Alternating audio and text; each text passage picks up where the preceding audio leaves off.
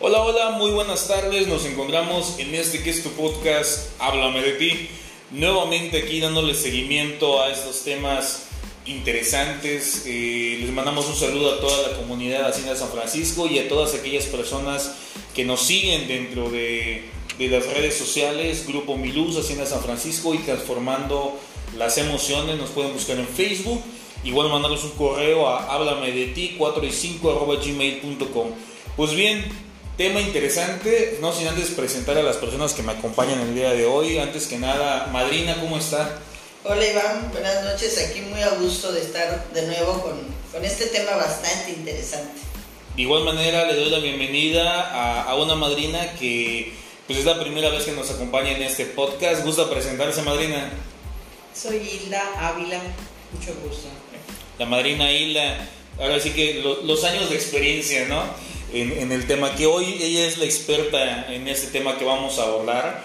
Eh, antes de ponernos este, intensos, ¿no? les mandamos un saludo a todos. Hoy el tema es la culpa. Que de entrada, cuando escuchamos ese tipo de cosas, cuando escuchamos de repente culpa, pues nos vienen demasiadas cosas a la cabeza. Pero la realidad es que muchas veces desconocemos, ¿no? Nos vamos haciendo ideas que, que van muy alejadas de la realidad y otras no tan alejadas, ¿no? Eh, yo empezaría preguntando, bueno, para cada una de ustedes, ¿qué es la culpa? Madrina Hilda. Una culpa eh, pues abarca tres cosas, no solamente eh, lo que pienso y lo que siento y lo que actúo. O sea, una culpa tenemos que ver de esas, en esas tres dimensiones para poderla eh, realmente eh, tener, o sea, tenerla presente, ¿no? No es solamente lo que siento, sino que me lleva a la acción. Es una herida, es una herida eh, de la infancia generalmente y que después yo la convierto en una acción de manera compulsiva, o sea que la hago y la repito sin tener el control y, y sin, eh, además, en mi caso personal, yo no me daba cuenta, o sea, no tenía conciencia de lo que estaba haciendo. Y, por lo tanto nos lleva a tomar decisiones, eh, por así decir, que no ayudan a las demás personas ni a mí misma, porque voy cargando como un saco, un costal muy pesado que me lleva en, en, toda mi vida, en mis relaciones con mis hijos, con mi esposo, con el que yo tenga a mi lado, a actuar de manera compulsiva. Una manera diferente, ¿cuál sería, Madrina? Todo eso que acaba de compartir la madrina Hilda, ¿usted cómo lo, lo pondría en su día a día? ¿Qué es la culpa para mí? Bueno, pues es un sentimiento desde un juicio, uno hace un juicio se crea, ¿no? Un sentimiento de culpa. Y bueno, y de ahí uno viene arrastrando cierta condena, por decirlo de alguna forma, ¿no? Que es más o menos lo que decía Hilda, pero en otras palabras. O sea, una culpa te lleva a tener ciertos comportamientos compulsivos, ¿no? Tratando de resaucir, a veces consciente y a veces inconsciente pero es tratando de resarcir. Que la mayoría de las veces es desde la inconsciencia. O sea, acordemos algo que, que sí es importante mencionar.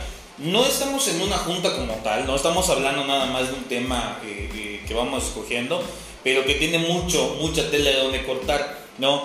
Eh, y que, por ejemplo, hay mucha gente que nos escucha dentro de este podcast que no tiene un programa, o sea, que no va a un grupo de autoayuda, ¿no? que te invitamos también a que si de repente tienes, ah, pues, algo te causa ruido, si, si sientes algo cuando escuchas estos podcasts, pues bueno, háblalo con alguien, ¿no? O sea, no solamente los grupos de autoayuda, también si tienes psicólogo, si vas al psiquiatra, si tienes otro tipo de, de, de apoyo emocional, háblalo, porque de verdad quiere decir si algo te está sonando, si algo tienes en la cabeza que te está haciendo ruido, quiere decirte que algo escuchaste con lo cual te estás reflejando. Y es importante que lo hables. Y si estás en una comunidad, pues más, ¿no? Ahora sí que llega al grupo, habla con tu padrino, habla con tu madrina, o háblale a alguien que realmente, que, a la cual le tengas esa confianza, pero háblalo, ¿no? Entonces, retomando, eh, mencionan ustedes de que la culpa, para mí, en palabras muchísimo más simples, es lo que uso para darme en la torre, para estarme latigando por sucesos que o bien puedo yo haber sido el responsable o que son inexistentes. O sea, que mi cabeza lo ha generado nada más. ¿No? Sí, lo que pasa es que hay, hay un juicio, o sea, hay un razonamiento, no sé cómo ponerlo, digo juicio. Entonces, yo siento que cometí una equivocación y desde ahí pues, me empiezo a juzgar todavía más fuerte. El, estarme con el remordimiento, ¿no? porque vivo con ese sentimiento insano, porque es un sentimiento insano de remordimiento, entonces estoy constantemente pues autorregañándome, podríamos decirlo de alguna forma que, que se entienda más claramente, ¿no? Yo el, otro día hablando con Hilda le decía, bueno, aquí el problema de la culpa para mí son esas culpas que ni siquiera me he dado cuenta que, que me equivoqué, porque el inconsciente sí lo registra. Y entonces empiezo a tener un comportamiento culposo, de castigo. ¿no? Yo creo que una de las cosas que sí me gustaría entrar fuerte ahí es por qué me castigo cuando yo me siento culpable, aunque yo no me crea a veces culpable. O sea, es una situación que viene desde el inconsciente. Es como que un poco incongruente. O sea... ¿Por qué me castigo aunque yo no me sienta culpable? Porque hay culpas que son inconscientes, que las hago en el inconsciente. Es más, hasta creo que tengo el poder de hacerlo. Por ejemplo, abortar. estoy hablando de abortar cuando tú crees que tienes todo el derecho de poder abortar. Pero tu inconsciente. Tema fuerte. O sea, estamos hablando de un tema fuerte, pero de ese tipo de temas se, se, toca con las culpas, son... Sí, y muy necesario. Con las culpas inconscientes, o sea, son uno cree que solo es una razón de pensamiento, un modo de pensar o una creencia en mi pensamiento, pero la realidad es que el inconsciente te rebota. Sí, sí, sí. Y ese rebote hace que tú te castigues. Ok. inconscientemente, pero te empieza a castigar. Entonces, hay que tener ahí cuidado. Sí, sí, sí. Madrina ahí le iba a comentar algo. Sí, bueno, eh, existen culpas insanas, como son las que está hablando la madrina Rosalía, que realmente uno no es culpable, pero que uno se las crea. ¿sí? Eh, por ejemplo, eh, si una persona, por ejemplo, estás pequeño y tu mamá te regaña por todo, tú finalmente piensas que eres una, en mi caso personal, una niña mala. Yo soy mala porque mi mamá cada rato me regaña.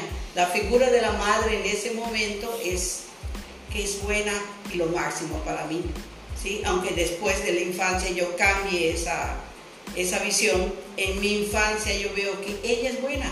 Entonces, ¿quién es la mala? Yo. ¿Quién es la que está incurriendo en errores? Y esas heridas se forman les quiero decir desde cero hasta los siete años, en el caso de, los, de los, las culpas sexuales, abarca hasta los 16 años, o sea, la, adolescencia, que muchas veces eh, niños que son abusados, este, que en un momento dado eh, se crean la culpa, sienten vergüenza, se sienten que no son merecedores de cariño, que no son merecedores de que se les trate bien, porque alguien abusó de ellos y es una culpa insana porque otra persona lo provocó en mi infancia. Yo no tengo ninguna responsabilidad de eso, pero yo me formo esa idea de que es una culpa insana porque no es realmente, eh, pero como esa culpa insana me va a llevar a hacer acciones en mi vida adulta como si yo fuese, hubiera sido la culpable de ese abuso. Sí, una culpa insana es una culpa que no tienes la culpa, ¿no? Sobre todo cuando eres un niño, Ok. pero que crees que la tienes. Estamos hablando de las raíces de muchas enfermedades emocionales. Ok, ahora va la contraparte. Los padres. Es que tiene dos años, no se da cuenta. No pasa nada. Es que está chiquito, no entiende. O sea, estoy hablando de cosas reales que un padre piensa. Y yo soy padre, te, te lo- te los comparto eh, porque en su momento yo lo pensé. Obviamente antes de estar en una agrupación, antes de, de- de adentrarme en la conciencia de, de nuestras palabras, de nuestras acciones, de que repercute siempre en nuestros hijos. Entonces, de repente el decir, es que está pequeño, este, no se da cuenta, no, no, no escucha, no presta atención. Y la realidad es de que si escucha, si presta atención, si generamos esas, eh, esas heridas de la que habla la madrina Hilda, si genera esa, esa problemática a futuro. Ahorita no lo está viendo. Pero eh, ahí- ahí es donde viene el detalle. Cuando crecen, cuando nosotros, cuando ahora que somos adultos, es donde empezamos a, a, a sacar ahora sí que esas heridas y empiezan a ser, pues todo un, no sé cómo De decirlo. la araña. Sí, no. o sea, un caos en nuestra vida y no entendemos por qué. O sea, no entendemos por qué tenemos tantos pedos. O sea, por qué de repente eh, estoy sumamente contento, sumamente feliz y de repente me voy al otro extremo en cuestión de segundos en las que chinga, siento que no merezco absolutamente nada, que me siento la peor persona del mundo y no logro entender por qué. O sea, ¿por qué tengo pensamientos destructivos hacia mi persona? ¿Por qué tengo pensamientos destructivos hacia otras personas? ¿Por qué me siento inmerecedor de las cosas? Porque de repente son los pensamientos que una persona con culpa tiene, ¿no? Eh, y, y hablo por mí, hablo en mi caso personal, ¿no? Y de repente no lo entiendo, o sea, ahorita que estoy escuchando a la madrina que está hablando de esto, de repente decir, claro que hay heridas, claro que hay situaciones que todavía a lo mejor tengo ahí en el subconsciente que todavía no han salido, pero que obviamente hacen un, un, un miedo, causan miedo, causan que, que no esté estable emocionalmente, ¿no? Entonces, para mí es de repente decir, por ejemplo, si eres padre, si eres madre de familia, o sea, aguas con lo que dices, aguas con tus comportamientos, porque tienen mucho peso en los hijos. Y nosotros que de repente somos hijos también. O sea, es esta parte de, somos padres, sí, pero no dejamos de ser hijos. Y traemos arrastrando un buen de cosas. ¿no? Y, es, y es ir entendiendo el por qué me siento culpable de cosas que no lo soy. O sea, ¿por qué, por qué esa necesidad, y de voy a meter en pedos, ¿por qué esa necesidad de sentirme culpable de cosas que no lo soy? Desde chico o desde chica, ¿no? Me enseñaron con una serie de comportamientos, de conductas, que yo a lo mejor no era una persona adecuada, ¿no? Porque uno de los pensamientos, por ejemplo, que yo tenía era, no eres demasiado buena, o sea, tú no eres buena, ¿no? No eres adecuada. ¿Por qué? Pues porque era yo una niña hiperactiva, no traviesa, que se subía a los árboles, que se bajaba, que... Entonces, era yo rebelde, ¿no? Es siempre la, la etiqueta de, de, es que es muy traviesa, ¿no? Es, es causa problemas, o sea, siempre es un... La un- niña una- problemática. una etiqueta, ¿no? Donde, pues, como sentir, en el sentir, ¿no? Sientes que pues, algo está mal en ti, ¿no? Que no eres adecuada, o sea, que eres inadecuada, que algo no está bien en ti, ¿no? Y eso hace, en mi caso personal, que yo crezca con conductas de muerte. ¿A qué le llamo yo conductas de muerte? Pues al alcoholismo, por ejemplo Ok. a tomar demasiado, a ser temeraria, ¿no? Por ejemplo, los vehículos. Buscar la adrenalina. A buscar la adrenalina, a tener ese tipo de comportamientos riesgosos de vida, ¿no? ¿Destructivos? destructivos. Muerte, por eso les llamo yo conductas de muerte. y demostrar también a los demás que sí soy buena. Y para eso me arriesgo y para eso yo tengo muchas conductas eh, que son, como decía la madrina, de muerte, cosas que me llevan, que son riesgosas y a las cuales me meto para demostrar que sí soy buena, que sí puedo. Como las relaciones. Y dependiendo, no, dependiendo mucho del círculo social en donde te desenvuelvas. Ok. Porque si tú te desenvuelves en un círculo social donde ir a 180, 200 kilómetros por hora es wow, ¿no? Lo vas- máximo. Lo máximo, pues tú vas a ir a esa velocidad porque tú tienes esa necesidad de demostrar que sí vales. Esa necesidad de pertenencia, necesidad de reconocimiento, de que, de que lo que estoy haciendo para algunos es el, wow, ¿no? El, ah, sí, qué bien hace las cosas, ¿no? Yo ahorita mencionaba algo de que, y luego por eso me meto en relaciones, y hablo de, de estas relaciones de pareja altamente destructivas, en las que busco a personas eh, que eso, que me causan una destrucción emocional, ¿no? O sea, no es que la otra persona sea, ¿cómo, cómo decirlo? Porque ya, ya, vamos, ya, ya me dio calorcito. ¿Cómo, ¿Cómo busco yo a personas con las cuales esa relación, no tanto la otra, la relación en sí, o sea, el- el- ambos, este, le estamos sumando nada más pero a, a- destruirnos, le, le estamos sumando únicamente para darnos en la torre, ¿no? o sea. Iván, te estoy oyendo y me estoy riendo. Hace, hace poco, creando. hace poco estaba yo hablando con, con una persona y dice, es que siento el hormigueo en el estómago, ¿no? Y me da mucha risa porque yo le decía, corre en sentido contrario, porque, porque eso te está alertando que tienes que salir corriendo, ¿no? No es para allá. Y la realidad es que hacemos todo lo contrario, ¿no? Porque hasta, hasta dedujimos que eso que siento es amor, Sí, sí, sí. ¿no? ¿Qué va a pasar? Que al año cuando se pasen las mariposas en el estómago, vas a decir, puta, ¿quién es este? E- Eran ¿Qué pasó este. Era, era la plaga de langostas, ¿no? Que tenía en el estómago. ¿Sí me entiendes? Al año, vas a decir, ya que se te pase y veas la realidad, vas a decir, ¿qué estoy haciendo aquí? O sea, ¿en Es- qué me metí? Es como despertarte esa noche de cruda, voltear a la cama y decir, ah, chinga, ¿y este quién es, no? Es, es como que ese despertarte de la cruda, más bien despertarte a la cruda realidad. ¿Tú quién eres? Sí, sí, sí, Te sí. conozco, ¿no? No, y es O sea, que es real. ¿eh? Es real. Sí. O sea, son cosas que suceden, ¿no? Que normalmente suceden y que son del diario vivir. O sea, hablar de culpa estamos hablando de todos los seres humanos, ¿no? Claro. Bueno, a excepción de los que dan los coaching que dicen que la culpa no existe. Bueno, vamos a sacarlos a ellos de, de este- Vamos a poner a un grupo este, X, ¿no? Un, un- un grupo de la sociedad que dice que la culpa no existe. el X. Sí. Pero bueno, la realidad es que todo el resto sentimos la culpa, ¿no? Claro. Y nos crea ciertos comportamientos. Ahí, voy con algo que, digo, aclaro, esto yo lo digo, ¿sale? Esa es mi manera, o sea, yo lo pienso, ¿sale? No estoy diciendo que sea la verdad absoluta ni la realidad, pero la culpa sí sirve, ¿ok? No estoy diciendo que la necesites en tu vida, ¿ok? Pero la culpa sí sirve. Te muestra dónde no debes de regresar, te muestra dónde no debes de estar, te muestra cuáles son esas malas acciones que tuviste y que puedes cambiar.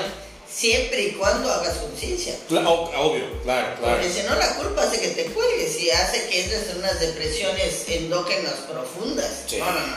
La culpa no- en sí no sirve para nada. Si no haces conciencia. Nos muestra. La- Yo creo que lo cambiaría de nos, sirve a- nos muestra, ¿no? Exactamente, exactamente. La culpa nos muestra algo. ¿Qué nos muestra? Que yo he transgredido ciertos valores, Ok. ¿sí? Y que en un momento dado, eh, esa culpa que me crea, que puede, cuando, cuando yo esa culpa ah, la hago algo que me sirva a mí, o sea, porque los errores, vamos a verlo como oportunidades, los errores que yo cometo Son para bien. son oportunidades que tengo para crecer. Entonces, en el momento que yo reconozca mi responsabilidad ante un hecho de transgredir un valor universal, ¿sí?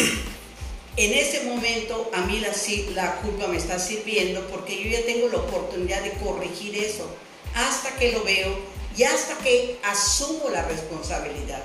Y muchas veces eh, cuando esa, ese hecho que yo cometí, que es eh, de mi responsabilidad, porque yo sí lo hice, yo no le hago caso, entonces se convierte en una culpa insana, porque no quiero verla, no quiero asumir esa parte. Cuando yo asumo una responsabilidad, paso por algo que es un dolor el, el- el- tener la responsabilidad de haber cometido algo contra alguien o contra mí misma, me crea a mí un proceso de dolor y muchas veces yo huyo de ese dolor y no quiero verlo. Por lo tanto, mejor lo tapo. ¿Con qué lo tapo? Con cualquier tipo de adicción. Alcohol, Sí, llámese lo que drogas, sea. comida, ludopatía, que es el juego, Seres humanos. seres humanos, que es la codependencia, y un sinfín, ejercicio, trabajo, o sea, yo, yo creo que aquí algo que siempre mencionamos en los podcasts, Madrina, o de que, que, que se está uniendo en esta ocasión con nosotros, es, siempre comentamos que las adicciones no nada más es el alcohol y la droga, mucha gente piensa que, que solamente es alcohol y droga, y la realidad es de que toda adicción, o sea, todas las adicciones que hay son un sinfín, estamos hablando de personas, comida, este, juegos, eh, Comportamientos compulsivos. Claro, todo lo que nos, nos lleve a una compulsión, todo lo que nos lleve a una obsesión, ¿no? Es una adicción. Algo que, que me genere síndrome de abstinencia, que es el lo quiero, lo quiero, lo quiero, lo quiero, lo quiero, lo quiero. O sea, Ahorita, ahorita, Como ahorita, dice- ahorita. Ajá. Como dice Iván, efectivamente, la- lo que es la compulsión es esa necesidad imperiosa de hacer algo, eh, quiera o no quiera, la hago. Hasta que me doy cuenta de que yo tengo eso, puedo sanar esa, esa compulsión hasta que me dé cuenta y la admita. ¿qué pasa si no lo admito? Continúas. O sea, sí, sí me entiendes, O sea, lo pregunto porque la gente que nos está escuchando de repente dice, pues es que no me he dado cuenta, a lo mejor, ¿eh? Pero ¿qué pasa si no me doy cuenta? Sigues, Sigues con tus cometiendo- comportamientos compulsivos. con- sigues con los comportamientos, sigues, eh, como diríamos eh, de modo coloquial, tropecé varias veces con la misma piedra y me vuelvo a tropezar con la misma, y Ah, me vuelvo a tropezar con la misma. Y, y, nada- y luego hasta busco la pinche piedra para la pongo ahí para volver a tropezar, ¿no? Sí, Real. Real. efectivamente. Sí, no, o sea, Luego, bueno, vamos a sentarlo a comportamientos. ¿Por qué siempre he querido dejar de beber y no puedo? porque no aceptas que tienes un problema. Yo recuerdo mucho cuando yo llegué a Alcohólicos Anónimos, me mostraron hasta dónde había yo llegado en mi comportamiento como yo vivía, bebía, ¿no? Y yo llegué a tener alucinaciones auditivas, o sea, ya de ahí brincaban a los delirium tremens y de ahí la muerte, ¿no? Porque es O sea, estaba a un paso prácticamente de ya los síntomas Ya. más... El verlo, el verlo me impactó. Antes no lo había visto. O sea, eso no quiere decir que yo no me diera cuenta de repente que tenía lagunas mentales que no me acordaba o que yo oía voces, ¿no? O que de repente andaba toda paniqueada pensando que me perseguían, ¿no? Con ciertos comportamientos, pero eso yo, yo me daba cuenta que me pasaba porque lo sentía, obviamente lo vivía, pero yo no sabía que eso era una consecuencia de mi abuso en el alcohol. Ok, eso es con el alcohol. ¿Y con las relaciones de pareja? Pasa igual se pierden, igual tienen delirios, sí. No, sí, me, río- me río, pero no es, por- es porque, o sea, lo entiendo perfectamente. Sí. De estas veces en las que estás pegado a, pues, bueno, voy a describir una situación, no es que me haya pasado, ¿verdad? De estas veces en las que estás acostado viendo el pinche teléfono y nada más estás viendo la foto de la persona, o estás viendo a qué hora se conectó la persona, o estás viendo, puta, qué publicó hoy día, estamos hablando de, de hoy día en la actualidad, qué puso en el Facebook, a quién le comentó, a quién le dio like, este, qué puso en su estado, y, y le quieres mandar Está en mensaje. línea y no me contesta. No me dice hola. ¿No? ¿Con Entonces, quién está hablando? sí. Una necesidad compulsiva, celos. Celos. No. Celos, ¿a quién le habla? ¿Por qué le ¿Quién habla? escribe? Ese famoso sonidito ¿Por qué de- no me contestó si él estaba en línea de tal hora a tal hora? Ah, Sí, sí, sí, no, no, no. E- e- Esas son cosas que igual acabas desarrollando alucinaciones. Igual Sí. empiezas a tener comportamientos de persecución, suena el teléfono y, y brincas. o sea, Ahora, hablamos de culpa, es este no me contesta rápido porque porque yo no le contesté rápido, ¿no? O sea, es latigarme por cosas que no siempre son reales, porque eso también es un tema ahí con la culpa de que no todo es real. Fíjate, hoy en las noticias estaban hablando, no, estaba, de repente le puse atención, no, no, no, lo estaba yo viendo, lo estaba viendo mi mamá y empecé a escuchar que estaba hablando un, psicólogo y estaban hablando de para ayudar a las mujeres abusadas, ¿no? que, que están sufriendo de abuso y hay un test de 500 preguntas que van diciendo falso y verdadero, ¿no? Que cuando ese test sale que estás sufriendo abuso, no te deja ni casarte. Con esto yo okay. en la Ciudad de México. Pero eh, lo, me llamó la atención lo que este hombre estaba diciendo, porque hay, uno empieza, o sea, uno empieza a tener comportamientos cada vez más lastimosos, o uno empieza a permitir cada vez que te falten al respeto más por lo misma falta de valor. O sea, el, estar lleno de culpas lo que hace es que yo me sienta una basura, yo no valgo nada. Entonces cualquier persona puede venir a decirme tarada, ¿no? O puede venir a decirme fea, o puede venir a decirme gorda, cualquier persona puede venir a decirme no comas, mira, estás engordando, ¿no? Y poco a poco ir aumentando, aumentando esos, esas conductas de abuso y yo lo voy permitiendo y normalizando. Es con lo que me voy lastimando, autoflagelando, ¿no? O sea, siempre, si algo yo creo que lo tengo bien claro, son comportamientos de muerte. O sea, yo le digo comportamientos de muerte a todo lo que te devalúa como ser humano, a todo lo que te lleva a la muerte, porque cuando tú vas permitiendo el abuso, primero psicológico, luego va a pasar el abuso físico y vas a llegar a la muerte. Igual que en el alcohol, igual que en las drogas, igual que en el juego y etc, etc. O sea, estamos hablando de que la culpa te hace que tú permitas que la gente abuse de ti. O tú mismo abusas de ti. Permite realmente muchas acciones. Por ejemplo, en el caso de, de los padres con los hijos empiezas a permitir todo tipo de situaciones que te en la casa, que te griten, que, te griten, que te, que te falten el respeto básicamente, y o a darles cosas materiales. ¿sí? Muchos papás, por haber estado eh, ausentes, ausentes quieren compensar, o cuando se divorcian, quieren compensar el divorcio llevando a sus hijos solamente a las comidas, a esto, y no hay trato, no hay diálogo. No hay educación. No hay educación porque solamente es darles. ¿En qué, qué pienso que mi hijo quiere? Comida. Le doy comida. ¿Qué quiere? Juego, lo llevo a jugar.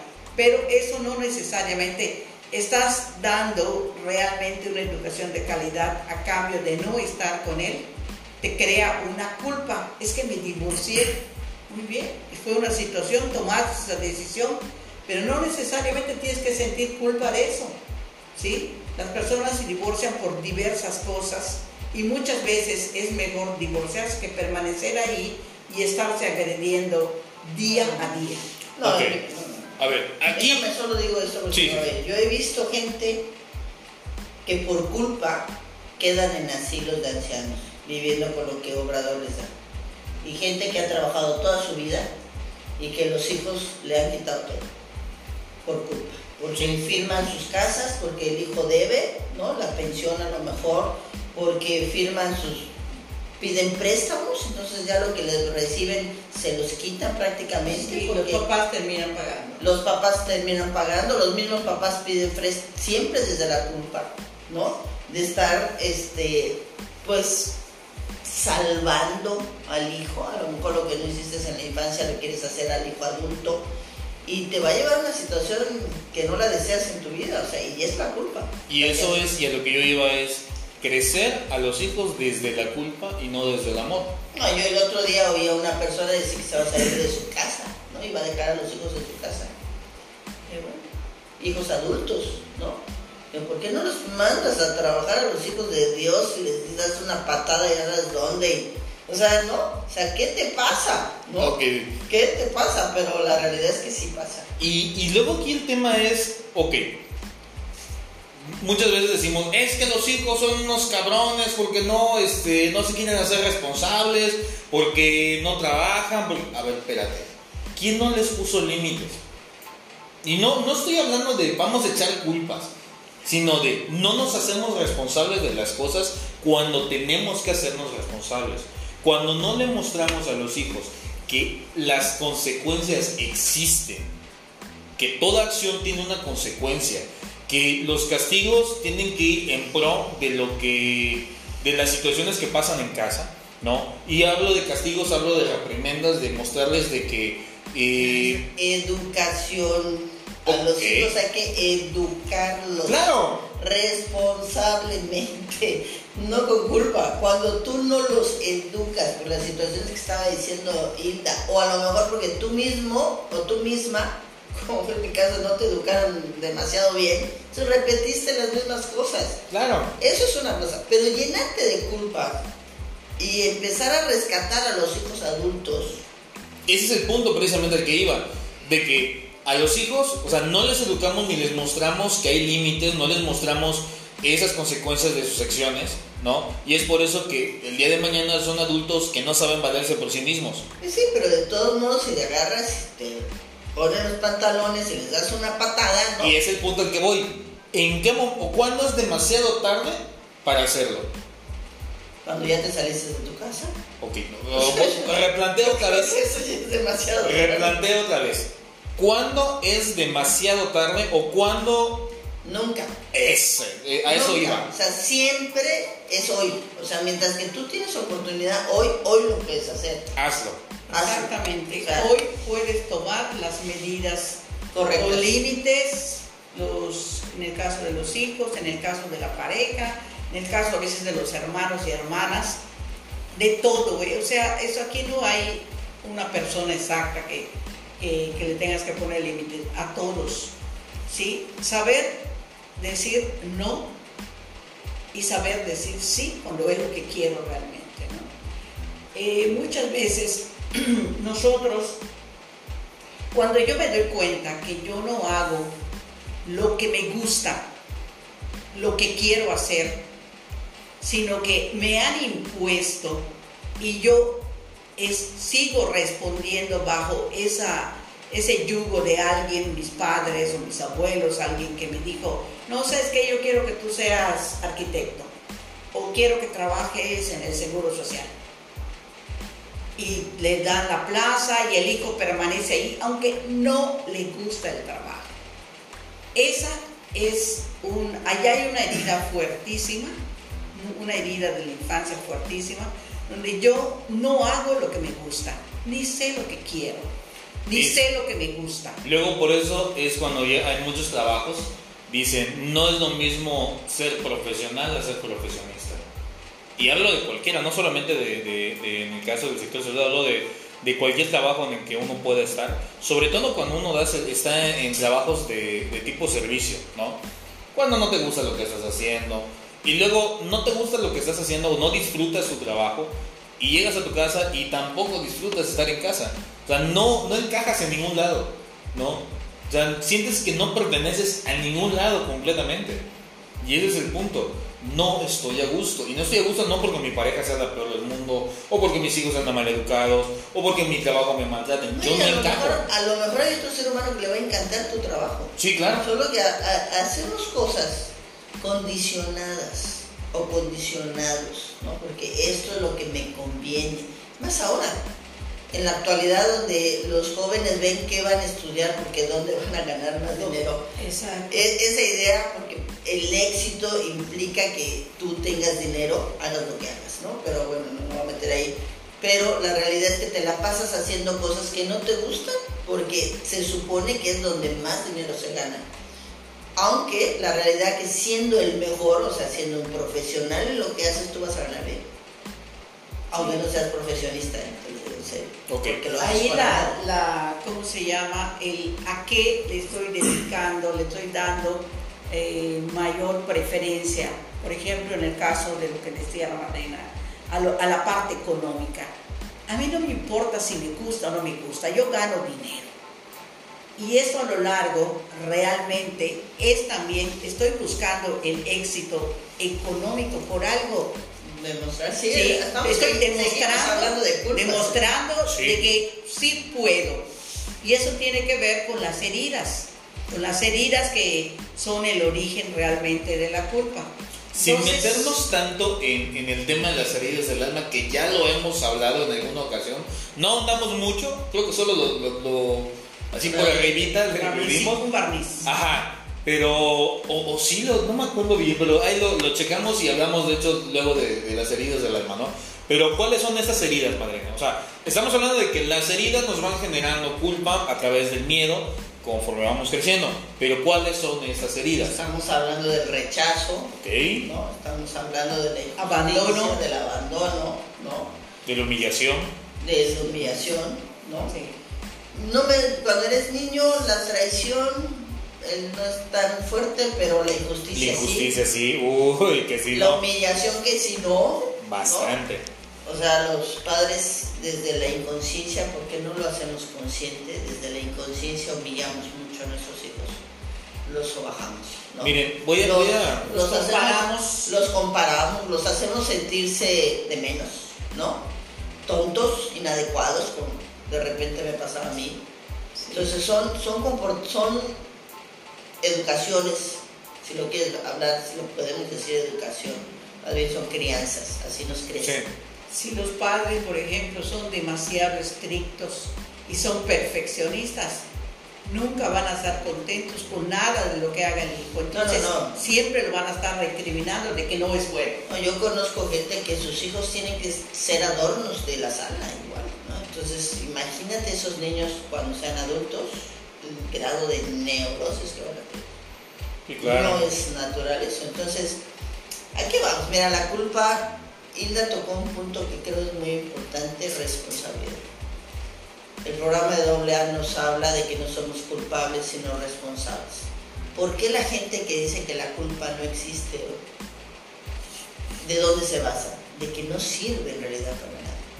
O sea, es un sentimiento que ni siquiera te hace cambiar tu comportamiento. Siento mucha culpa porque soy infiel en mi matrimonio, pero sigo siéndolo. Siento mucha culpa porque me emborracho cada rato y no dejo de tomar. Siento mucha culpa porque me gasté todo en el juego, ¿no? Se me fue todo el sueldo jugando y no dejo de ir a los casinos. O sea, la culpa lo, lo que sí tiene es que no tiene sentido. O sea, no cambio ni siquiera mi comportamiento. Me haces, me haces sentir la peor persona del mundo, pero no dejo de hacer lo que hago. pero no dejo de comportarme de esa forma. Entonces, cuando lo convierto en responsabilidad, es cuando se vuelve esta parte positiva que era la que hablaba Hilda. Porque, bueno, yo soy responsable de mi manera de beber, yo soy responsable de la educación de mis hijos, yo soy responsable de si juego o no juego, yo soy responsable de mi vida. Entonces, cuando yo cambio la culpa por responsabilidad, es que ya me di cuenta de lo que soy. responsable. Ok. ¿no? Y hay otro punto que es bien importante. Hilda hablaba del dolor. ¿Qué nos duele lo que amamos? El amor y el dolor, precisamente hoy pensé en eso, el amor y el dolor es algo que va muy unido de la mano. Y tanto tenemos necesidad de sentir el amor como el dolor, ¿no? De verdad. Entonces, ese dolor, ese miedo a no sentir el dolor, porque es real, ese miedo a no sentir el dolor hace que yo me mantenga en la culpa, hace que yo me quede ahí atorado, atorada, a no avanzar, ¿no? Porque pues la realidad es que me duele, me duele ver lo que he visto, me duele ver lo que he hecho, ¿no? Me duele verlo, pero si no soy capaz de palpar el dolor, ¿sí me? Si yo no soy capaz Sí, de claro, palpar el dolor, de permitírmelo sentir, tengo que permitírmelo sentir. Si yo no soy capaz de eso, yo nunca voy a brincar la responsabilidad. Exactamente. Fíjese, me estoy riendo porque estoy a punto, estoy a, a unos meses ¿no? de, de cumplir cinco años dentro de la agrupación. Y algo que yo siempre he compartido, no sé si usted me- no me dejará mentir, madrina, es que yo me brinqué dos años, ¿ok?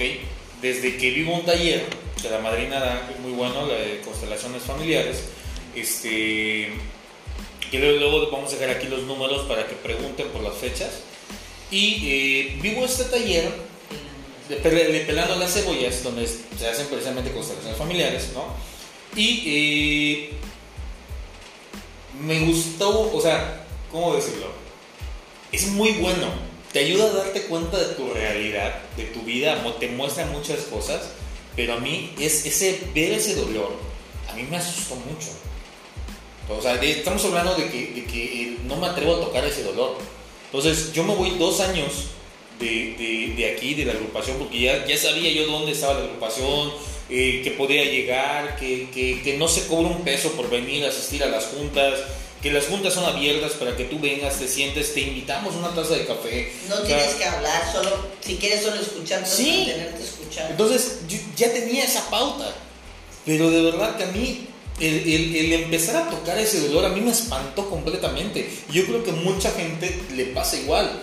¿No? De repente conozco a tanta gente que, que lo ves y le dices, oye, vamos, pero están tan asustadas, no por, eh, no por lo que les vamos a decir, sino por lo que se van a dar cuenta que está en ellos mismos, ¿no? Entonces yo por no querer tocar ese dolor, yo me voy dos años de, de- de- de no querer hacerme responsable, ¿no? Entonces, hoy hay, día... hay gente que enloquece. Sí. O sea, hay gente que. Yo, yo con, el, con el dolor me, con- me congelé. A mí el dolor me congeló. ¿Qué es eso de congelarse? Dejar de sentir ni, ni, ni estar feliz, ni estar triste, ni estar nada. O sea, peor que un pedazo de metal, ¿no? Sí. Me congela el dolor. Entonces, Eh, yo eh, igualmente, al ver el dolor, al- al- ante la presencia del dolor, pues yo generalmente lo niego. Paso mucho un tiempo en la negación. Actualmente que tengo conciencia de esto, pues finalmente, aunque me dé mucho trabajo, termino eh, sintiendo, pasando por ese filtro de dolor para poder procesar algunas cosas de mi vida. Por ejemplo, lo que es la culpa, generalmente esto, ¿no? Lo de la culpa. Entonces, sí, en mi caso personal era mucho trabajo ese filtro de dolor, pero es necesario para llegar a lo que decía la madrina Rosalía, que es la responsabilidad.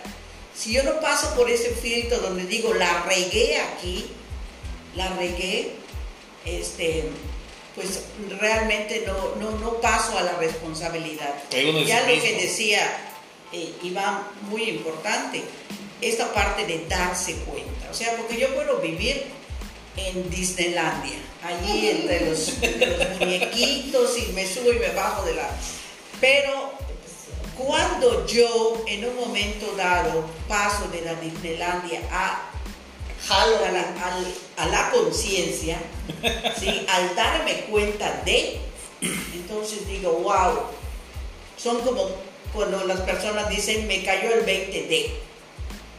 ¿Sí? Cuando se bajan de la montaña rusa y caen en, en la casa del terror, ¿no? Y ni cuenta se dieron. Mira, yo hablando del dolor, la responsabilidad, mucha gente, yo creo que por eso no hacemos conciencia, por eso no, no, no hacemos ese toma, esa toma de conciencia. A veces nos hemos equivocado tanto, hemos, hemos cometido tantos errores, que da miedo, da miedo verlo. Lo, lo malo de, no querer verlo es que sigo cometiendo errores, o sea, ¿Qué de malo tiene que rescates a tus hijos? Dirás, ¿qué de malo tiene que les des lo que tienes y de todos modos van a ser para, para ellos cuando tú no estés? Pues que los sigues dañando. Eso es de malo. No lo estás haciendo responsable. Y fíjate de lo que estamos hablando, responsabilidad. Sí, no, realmente acá cuando tú no dejas que tus hijos. Agarren la batuta de su vida, el control de su vida, y tú los sigues protegiendo, ¿sí? Los sigues, entre comillas, no estoy ayudando, realmente los estás perjudicando. Y eso es una agresión a su persona, porque no lo dejo crecer. Yo no dejo crecer ese hijo. Permito que siga siendo ese niño dependiente de mí. Claro, a lo mejor me gusta porque quiero controlarlo. O que esté conmigo, que yo no esté sola, ¿no? Pero bueno, hoy pasa mucho eso. O sea, hoy, una de las. Antiguamente la gente iba al psicólogo por el nido vacío. Hoy la gente va al psicólogo. Para que ya me saquen ese cabrón de la Por casa, el ¿no? nido lleno, ¿no? Pero imagínate de lo que estamos hablando. Estamos hablando de hombres y mujeres que tienen arriba de 30 años, de 25 años, de 40, 45 años, no se han ido de su casa. O sea, siguen dependiendo de la economía de los padres. ¿No? Voy a mencionar algo que. Estás hablando de que cosas mayores. pa- para ir cerrando. En- no me acuerdo hace cuántos capítulos hablamos de este fenómeno que, que- que hubo eh, hace unos años donde la psicología. O, vo- voy a dejar afuera eso, ¿no? De la psicología. Donde hubo un boom este, donde todo el mundo le aconsejaba ser amigo de tus hijos. Una generación que dice, yo no quiero criar a mis hijos como mi padre me crió a mí y les voy a dar todo lo que yo no tuve. Gravísimo error. Gravísimo error. Yo algo, de verdad, aquí lo aprendí. Y que el día de hoy yo con eso crezco con mis hijos. Mis hijos me tienen confianza, pero yo no soy su amigo. O sea, yo a mis hijos les digo, yo no soy tu amigo, yo soy tu padre. Pero te brindo esa confianza para que tú me puedas hablar de lo que tú quieras. Porque cada vez que me cuentan algo no lo, no lo estoy... eh, eh, eh, ajá, o sea, creo esa confianza. No, no hay ese látigo de que donde los juzgo, donde los humillo, sino... eh, o sea, ven, acércate, te voy a entender. Pero como padre, no como, no como amigo. ¿no? Entonces... Y, y mucho tiempo yo, cre, yo crecí a mis hijos desde la culpa. Precisamente, y les, por eso les hablo de esto. Porque les voy a dar lo que yo no tuve. Porque como yo tuve carencias este, materiales, porque afectivas de verdad, hoy día reconozco que sí tuve muchas, muchas cosas, mucha, eh, mucho amor, pero que yo no quería aceptar porque me era más fácil quedarme en el sufrimiento. Es que pobrecito de mí, es que nadie me dio. Y la realidad es de que sí es cierto. Las cosas materiales sí te dan momentos de felicidad, pero no lo es el todo. O sea, no es el todo. Mira, ahorita estamos hablando y estoy pensando en cómo queremos hacer las cosas distintas, queremos cre- criar, crecer a nuestros hijos, educarlos de una manera diferente de cómo nos educaron. Hoy con lo poquito que sé, sé que eso es, o sea, lo vas a intentar, pero vas a repetir lo mismo. Sin conciencia. peor, peor, más desde la ideología de que sean tus amigos. O sea, la realidad es que ahí hubo una equivocación muy grande, ¿no? Muy grande, porque los papás son los papás, no son amigos de los hijos. La confianza no es así de padre a hijo. Creo que ahí la sociedad, porque fue algo social, ¿no? pues nos equivocamos todos de alguna forma, pero hoy por hoy la realidad es que tenemos que aprender cosas nuevas y tenemos que estar abiertos a aprender cosas nuevas. Eh, tuve oportunidad de irme a Campeche ahora este fin de semana y de regreso venía yo platicando con, con una compañera, Ena, y le venía yo diciendo que sea que aprenda a ser amable con ella, ¿no? Digo, es que de verdad tienes que aprender, los que conocen a ella ya sabes, Sí, sí. tienes que aprender a ser amable contigo. Si tú no empiezas a ser amable contigo, con tus equivocaciones, con, con tus pensamientos, eso de, de pasar ese primer pensamiento es importantísimo. Hay que aprender a ser amable con uno mismo. O sea, yo siento que, ¿cómo, cómo si soy dura conmigo me voy a atrever a verme? O sea, imposible, porque me voy a juzgar y me voy a querer matar. O todavía me voy a sentir peor de lo que me siento. O sea, solo siendo amable conmigo voy a poder ser capaz de verme amorosamente, ¿no? Verme y poder ser responsable de mis culpas realmente, de mis acciones. Entonces es que yo voy a poder dejar atrás mi culpa. Pero mientras que yo no sea amable conmigo misma, yo no voy a poder ser amorosa con mis equivocaciones. Yo siento que esa parte a mí me ha cambiado la vida. Yo no te digo que yo no me la paso regañando a mis hijos de repente si se dejan, ¿no? porque son adultos. Sí, ¿no? sí, sí, sí. Obviamente, y que como dice Hilda, me dan ganas de decirle de cosas, ¿no? Obvio. Y más cuando de repente lo contrato para que haga algo para mí, ¿no? Entonces, aguas. Ya decidí que eso es mal negocio. Pero tengo el impulso, obviamente, ¿no? Pero me veo, veo esta parte, ¿no? Y al mismo tiempo digo, así tiene que ser. O sea, así tenía que ser. Hay muchas cosas que así tenían que ser. Entonces, empezar a ser amable conmigo, el poder ver mis equivocaciones con amor, eso para mí ha sido algo muy bueno, muy bueno, porque, y, ¿sabes cuándo empecé a hacer eso? Cuando me perdoné. Una vez que yo logré perdonarme, yo pude verme con amor, o sea, empecé a ver mis equivocaciones con amor y pude ver hasta donde he visto, porque me imagino que todavía me falta mucho, pero hasta donde yo he visto, pues he podido tomar la responsabilidad de mis actos y hacer los cambios que tengo que hacer. Y la verdad, la vida de no quererte levantar, hoy la vida es extraordinaria, hoy la vida es, me gusta, me gusta hasta el dolor, me gusta hasta lo que duele, o sea, me gusta sentir, me gusta sentir, me gusta sentir que esté viva. Hoy día hasta el dolor nos hace darnos cuenta eso, de que estamos vivos. ¿no? Madrina Isla, cerrando.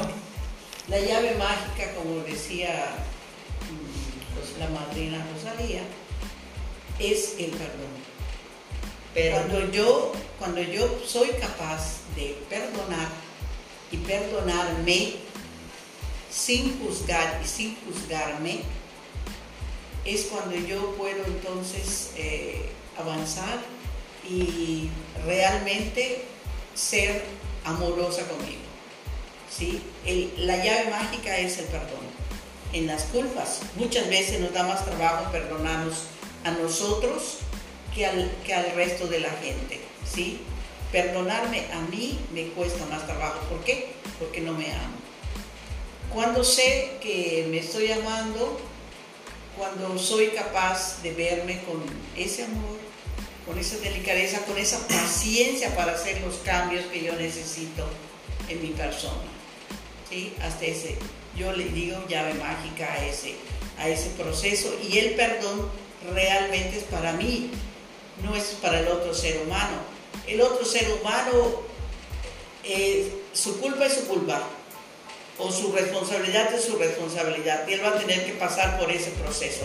Pero yo voy a estar en paz cuando logro perdonar y perdonarme.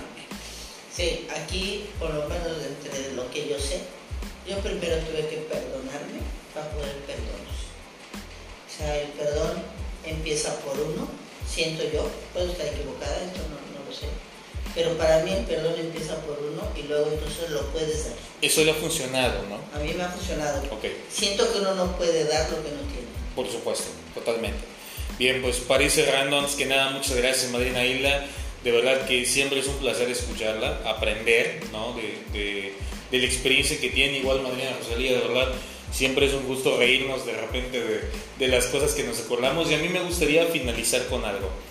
Y últimamente se me han dado de repente estos videitos de TikTok, ¿no? Donde, donde toco algunos temas. Y hace unos días yo hablaba de algo que luego lo escuché y dije, ay, como que sentí el, el, trancazo propio, ¿no? Hablo de por qué muchas personas sienten que no pueden derrotarse. ¿Por qué esa necesidad de tengo que hacerme al fuerte? ¿Por qué no, no puedo decir no puedo, ya basta, ya no puedo más, ya estoy harto? ¿no? Porque de repente, y vuelvo lo mismo con el tema de las culpas, ¿no? Siento que no debo derrotarme porque me siento culpable, o sea, voy a sentir culpa o ese, ese no quiero sentirme culpable por, por no haber dado más, por no, haber por no haberme esforzado más, porque viene gente detrás de mí. Entonces, tengo miedo, tengo miedo a decir no pude, tengo miedo a decir voy a volver a empezar, tengo miedo a, a arrodillarme y decir basta, ya estoy cansado, ya estoy harto. ¿Por qué no puedo hacerlo? Más bien es ¿y qué tiene si lo hago? O sea, ¿y qué tiene si hoy día digo, sabes qué, ya no puedo, voy a volver a empezar, voy a volver a iniciar, pero ahora voy a hacer las cosas diferentes? Para mí, por lo menos, y eso fue lo que a mí me funcionó en su momento cuando llegué a la agrupación. O sea, hablo de, llegar a la agrupación, hablo de llegar a un programa, hablo de, de, de enfrentarte a las cosas que no he querido ver, o empezar a verlas, porque tampoco es como que llegues y, ay, hola, ya te presentamos a todo tu, tu desmadrito. No es poco a poco, ¿no? Este, pero fue lo que a mí me funcionó. Bueno, para mí eso es como en la junta de ser iguales, ¿no? En un mundo donde te educan a que tienes que ser el mejor, a que mientras más hagas, más eres. En un mundo donde derrotes perder. Obviamente, cuando tú tienes que derrotarte. Tu mente tienes una creencia de que no es bueno. Hay Claro. mucha gente que no entiende esa parte y que de verdad desde, desde su mente le dice no. O sea, aunque quieran. O sea, hay, hay, hay un chip, hay una creencia, no sé cómo decirlo, que les impide hacerlo. Entonces, desde la autosuficiencia, por ejemplo, nos enseñan a ser autosuficientes. ¿Qué pasa cuando ya brincas la puerta? Entonces ya entras a otros terrenos. ¿No? Entras a otros terrenos donde hablamos de los terrenos, para mí, espirituales, ¿no? Donde hablamos de los terrenos de Dios.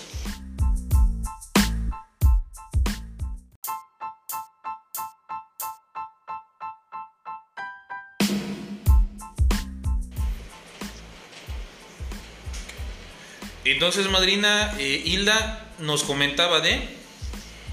de algo inherente al ser humano es que es un ser falible, es decir, que puede cometer errores y puede fallar en cualquier momento. No somos perfectos. O sea, nuestra vida, precisamente los errores son los que nos hacen crecer y no el ser perfecto, porque eso solo crea realmente culpa. ¿no? Y otra cosa a considerar es que somos seres limitados, ¿sí? No tenemos todos los poderes, sino que lo que tenemos y con lo cual aprendemos a vivir y hacer, lo vamos construyendo día a día. Eso es importante considerarlo, día a día. Muy bien, pues con esto cerramos este podcast. Y les recordamos, eh, estamos aquí en Mérida con dos grupos, Nueva Vida y Mi Luz. Sesionamos de 8 a 10 de la noche. Eh, igual te recordamos los números 9991, eh, 5694. Eh, ¿Cómo terminaba el otro? 56, 90. Ey, ese mío, 99, 91, 56, 95, 48. 99 91 56 95 48 ¿ok? y es, ahí puedes preguntar acerca del taller de pelando las cebollas eh, que todo- todos los meses hay en diferentes sedes y pues bien agradecerte que nos hayas acompañado en este podcast, que yo creo que se nos quedó corto porque hay mucha tela todavía de donde cortar, muchas cosas que comentar. Les agradezco por su tiempo, Madina Hila, Madina Rosalía, de verdad siempre es un placer eh, tomarnos una taza de café y platicar. Y no sin antes recordarte, esto es Háblame de ti. Espero que haya funcionado, porque a veces no funciona.